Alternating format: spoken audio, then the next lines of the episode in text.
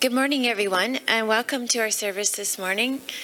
We came and practiced last night and made sure that the windows all stayed open so that it cooled off in here. Um, but it's nice. It was nice to have the warm weather yesterday, and nice to see everyone here this morning. We're going to start with the song "You Are God Alone." So let's stand and sing together.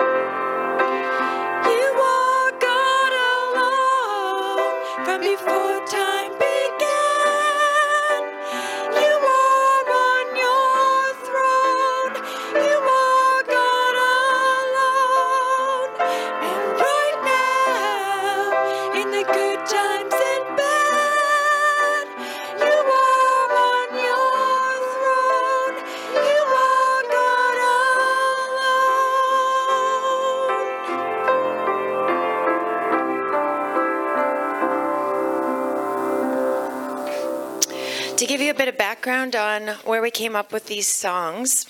Um, Cam had the idea a couple weeks ago for their theme, which was God helping us in troubled times and times like these that are uncertain and a little bit weird, and we never know what's coming next. Um, and then I've, uh, in my devotions, was going through. Um, Second Chronicles, and this verse came up was Second Chronicles 14. It said, And Asa cried to the Lord his God, O Lord, there is none like you to help between the mighty and the weak. Help us, O Lord our God, for we rely on you, and in your name we have come against this multitude, O Lord. You are our God. Let not man prevail against you. And the the main thought I wanted to convey was in his cry for help, he concentrated not on himself, but on God's abilities and God's omnipotence and God's plan. Um, so that's where we sort of our theme that came around these songs. We normally pick off Pastor Glenn's theme, but we didn't know what Tom was going to speak on today, so we chose our own.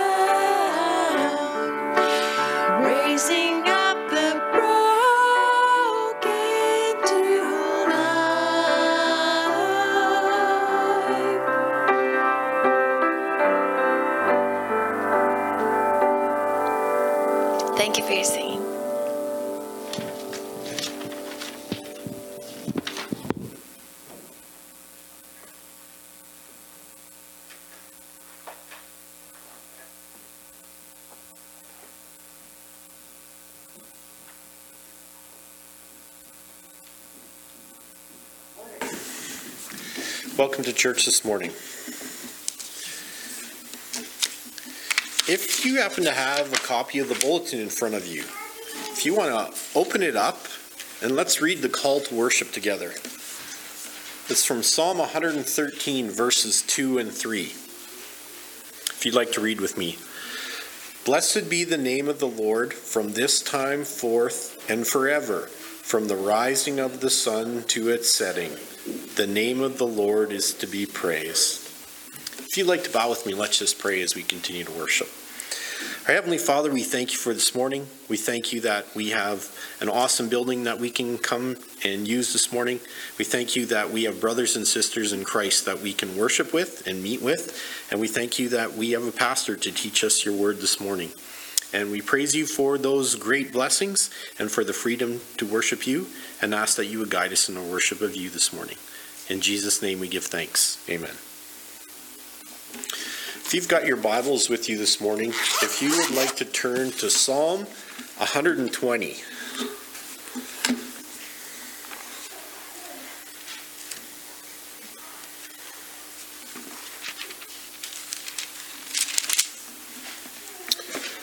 Psalm 120. In my distress, I called to the Lord, and he answered me. Deliver me, O Lord, from lying lips from a deceitful tongue. What shall be given to you, and what more shall be done to you, you deceitful tongue? A warrior's sharp arrows and glowing coals of the broom tree. Woe to me that I sojourn in Meshech, for that I dwell among the tents of Kedar. Too long have I had my dwelling among those who hate peace. I am for peace, but when I speak, they are for war. This morning we have coming to deliver the message for us is Mr. Tom Gerbrandt, who is no stranger to us. And Tom, we invite you to come at this time.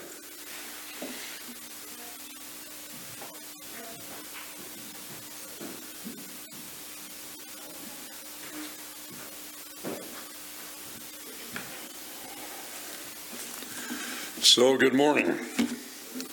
I uh, don't mind at all being a backup for Glenn when he's uh, needs a break or goes on holidays or decides he needs to work on getting his cabin together.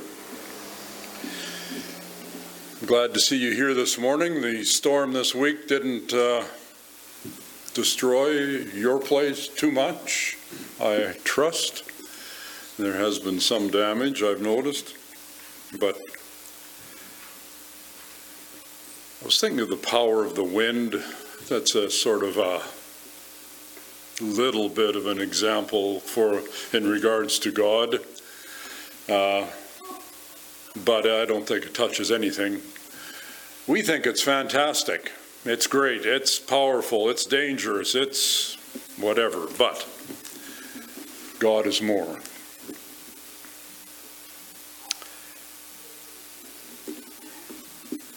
We live in an instant disposable world. Instant soup, instant pudding, instant potatoes, instant steak. And as soon as something becomes unsatisfactory, it's instant garbage. We can get most of the necessities for our lives in disposable form doesn't matter if it's pens or pencils or clothes or diapers or razors. Even telephones are pretty well disposable now. I think that this disposable mindset has impacted our spiritual perspective. We want an instant God we want instant spirituality. We want a simple formula for instant victorious Christian living. There are a couple of uh, words, Bible words, that describe people of faith, or in other words, Christians. One of them is disciple, the other one is pilgrim. As disciples, we are in a growing, learning relationship. The setting is the work site of a craftsman. As pilgrims, we are people who spend our lives going somewhere, going to God. The path for getting there is, well, the way, the way, which is Jesus Christ. If you're familiar with your Bible, you know that Jesus says, I am the way. Understand that Pastor Glenn has been speaking from Psalm 119. Don't know how long he wants to camp there, but it'll take a little while if he goes verse by verse, 176 verses. Um, so, I'm not going to touch anything that he's working on. I decided I'd go to Psalm 120, the next one. Psalm 120 is the first of what is called in Scripture the song, one of the songs of ascents, the first one. Psalms of Ascent. You probably have that little headline just between uh, the identifiers, Psalm 120 and verse 1 in your Bible. As I understand it, the Psalms of Ascent, as they are identified, were sung, or in other words, chanted, by God's chosen people on their thrice yearly, three times a year, required trips to Jerusalem. They were required to go to the temple or the worship center, which became Jerusalem, three times a year to worship God there. Now, as you are also probably aware, Jerusalem is built on the highest elevation in the country. Literally, then, these people, as they went to Jerusalem to worship, were going up to God, up to the temple.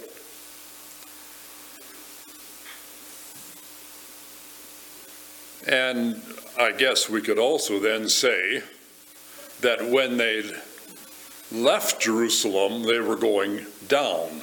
And you will find in Scripture very often there are phrases like, they went down to Jericho, for example.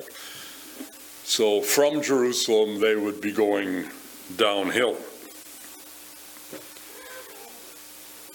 These celebratory pilgrimages to Jerusalem and to God's temple actually picture a life lived upward, a life lived upward toward God, an existence which progresses from one level to the next level, an existence picturing the progress one makes from one level of spirituality to the next level of spiritual maturity. So, Psalm 120 is the beginning, it's the start. It's where the pilgrim begins his journey up to Jerusalem, up to Jehovah God, up to worship. So, very simply, it goes like we have a beginning, so the pilgrim's beginning, you will notice, as we have already read and will continue to read, in distress. I call on the Lord in my distress, and he hears me. He answers me. Interesting that a pilgrim would start his journey toward God in distress. I think that we are all in spiritual distress before we decide to turn to God. Let me tell you about a five year old boy left by himself in a truck one cold winter day. He waited and he waited, but it was taking far too long for his dad to come back. I mean, that's when the what if questions begin. What if? And, it, and, and he somehow knew at that point in time that Jesus was coming back. What if Jesus came back right then, right there, and everybody else went to be went to heaven and he didn't? What if Jesus had already come for his parents and he was left alone? Well, he knew he needed Jesus. So there, by himself, he asked Jesus to save him and to forgive him so he could go to heaven too. Well, his father did come back, but that decision that he made right there stuck. The boy's name is Tom. And now, some 65 years later, he's standing in front of you, still a pilgrim, journeying toward God. I call out in my distress, and God answers. But notice, as this pilgrim in distress turns and begins to journey toward God, suddenly he, she, is under attack. Suddenly there's distress and there's opposition. So I ask this morning Are you a pilgrim? Have you begun your journey toward God?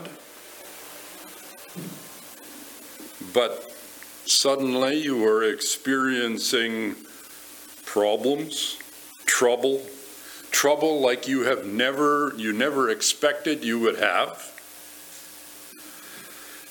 And have you called out to God?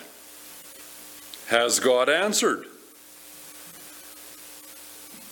I've heard quite often, actually, the statement that there are no atheists in the trenches.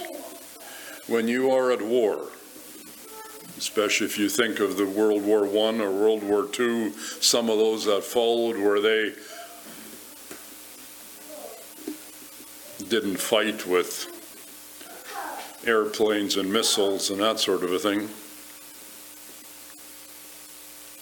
when under attack, it's amazing how we turn to God. Crying out to God during an attack is the right thing to do. It is the right thing. So, in our distress, when we are under fire, we cry out to God. So, yes, the spiritual life includes pain and opposition, and often, though those things come from ambush. They are surprise attack. It's my opinion that if you call yourself a Christian, a believer, a pilgrim, and have never experienced spiritual opposition, it's time for a checkup. Make sure you truly are what you claim to be. It seems to me from verse 2, at the end of the verse, that we could attribute some of the pain to, quote, lying lips and deceitful tongues, or in other words, slander and lies. And I don't think you will be able to convince me that lies and slander do not cause pain. The world we live in operates, as you can well guess, operates under the power, the control of Satan. And Satan is the master liar. Jesus says in John chapter 8, when he lies, speaking of Satan, he speaks out of his own character, for he, he is a liar and the father of lies. All lies have originated from him. So if your eyes are open, you will have already noticed Satan's influence all around you. It's everywhere. We see it in the world's philosophy. We see it in the world's psychology. We see it in shades of truth. In other words, not complete truth, just little bits and pieces, like Adam or like Satan spoke to Eve in the garden about the fruit. Just, just part of the truth, not all of it. And I think our issue is assumptions. It's our presuppositions that we have when we approach things. I've heard a lot, a lot of theories in my time.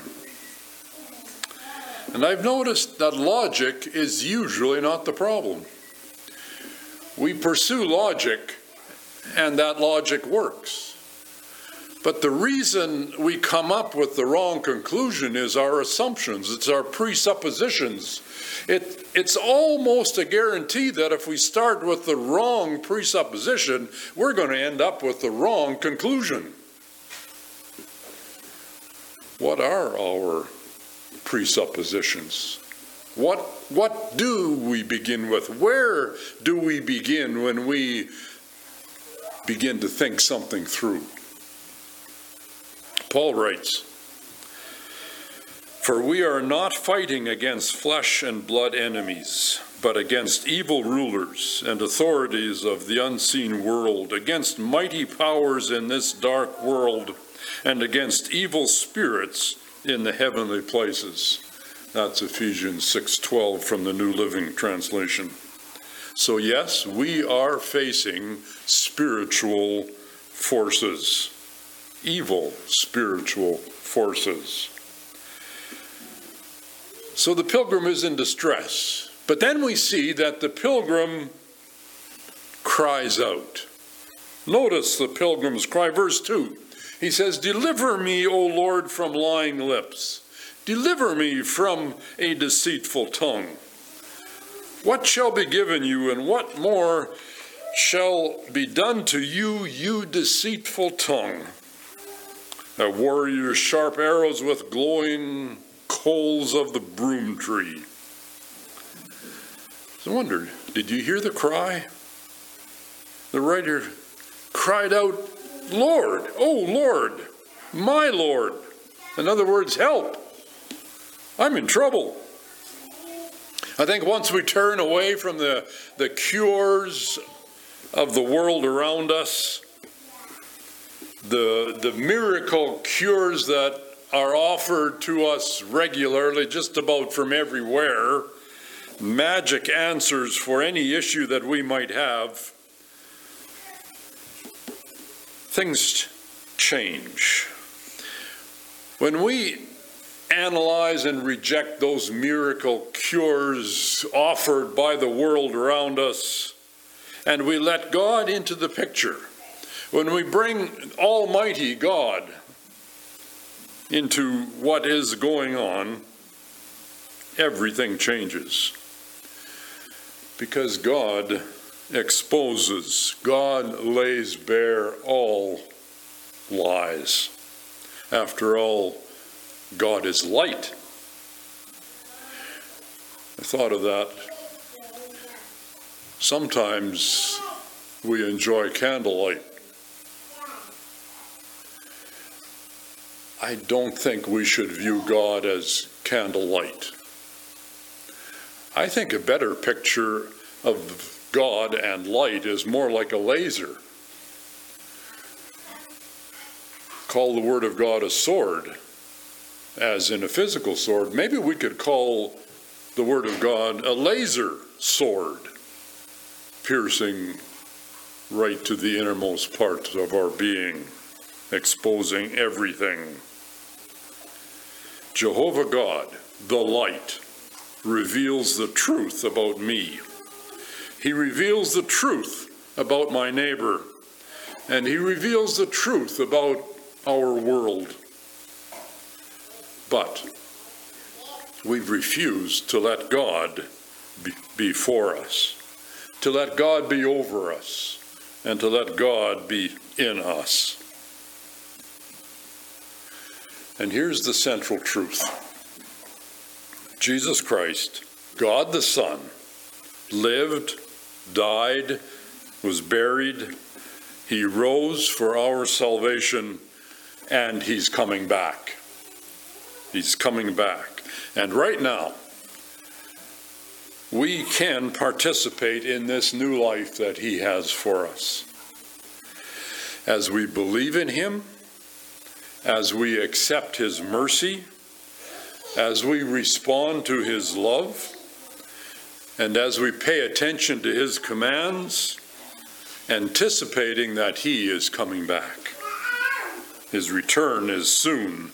The psalmist says, I cried out to the Lord, and he heard me, and he delivered me from the hot, sharp arrows of the liars and the slanderers.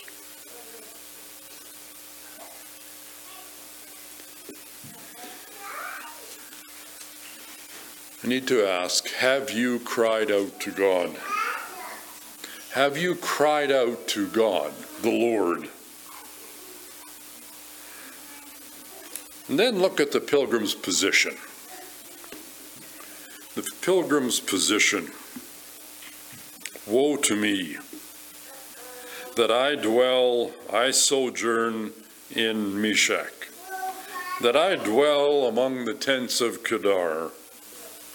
Too long have I had my dwelling among those who hate peace. I am for peace, but when I speak, they are for war. Woe is me. I have been here too long. The first step toward God is a step away from the lies of the world.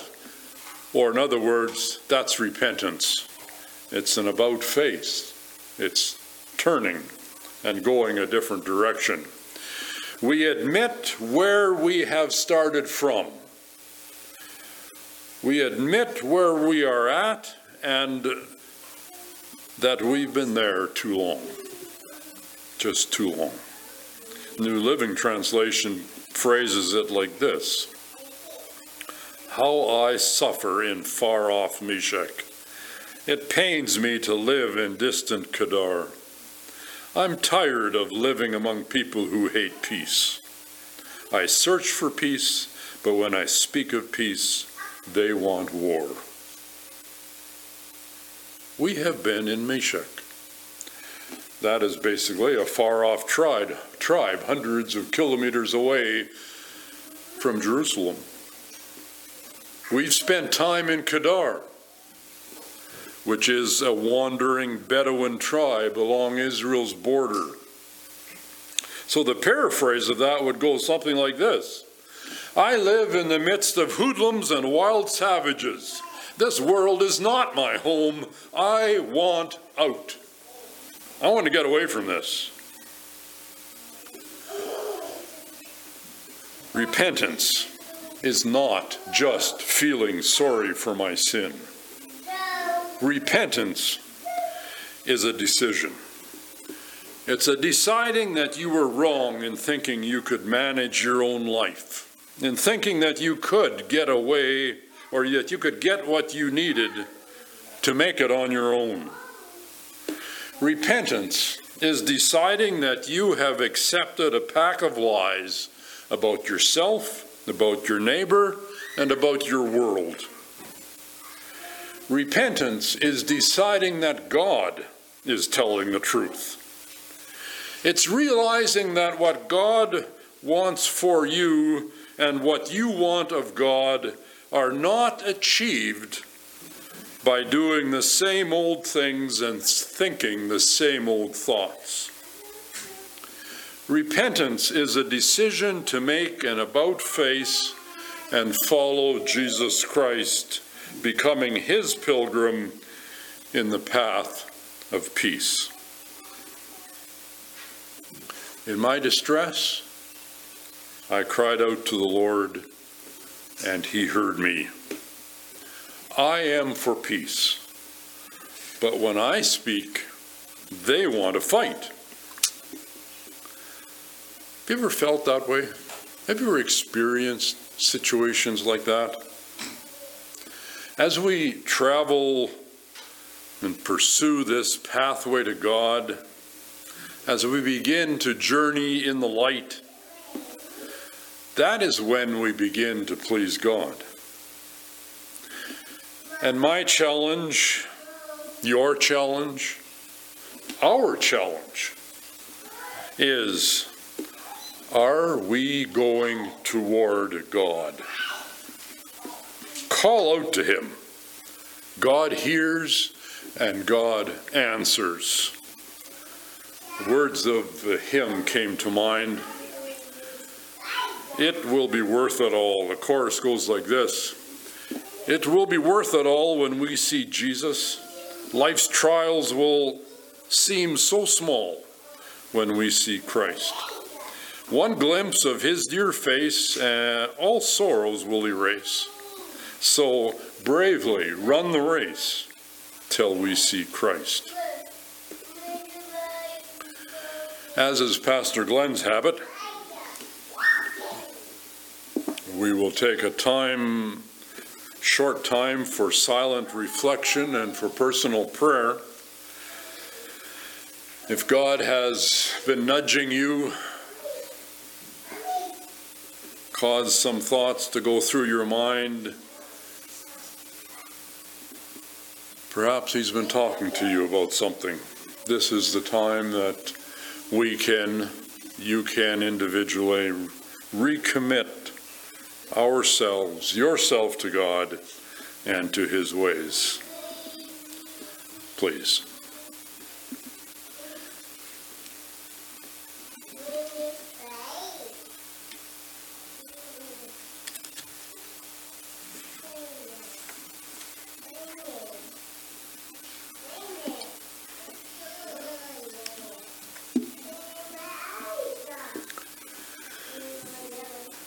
Thank you, our great Lord and Heavenly Father, for your great love and your mercy. And I thank you that when you call us to yourself, you provide all the resources that we need to successfully fulfill your calling for your glory throughout eternity.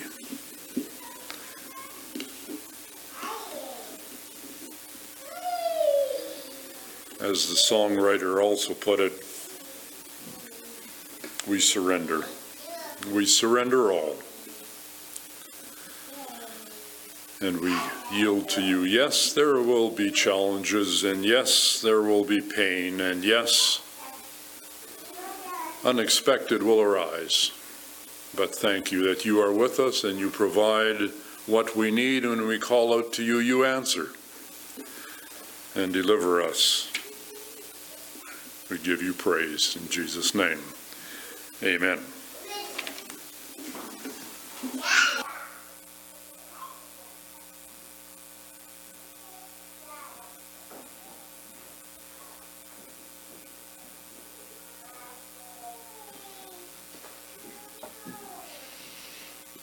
The next song we chose is one um, written by a really great theologian. If you get a hold of any of his books, read them. His name's R.C. Sproul, and he wrote, I, I think he only wrote one hymn ever, and it was sung at his funeral, but this is it, and it touches on a lot of the same themes.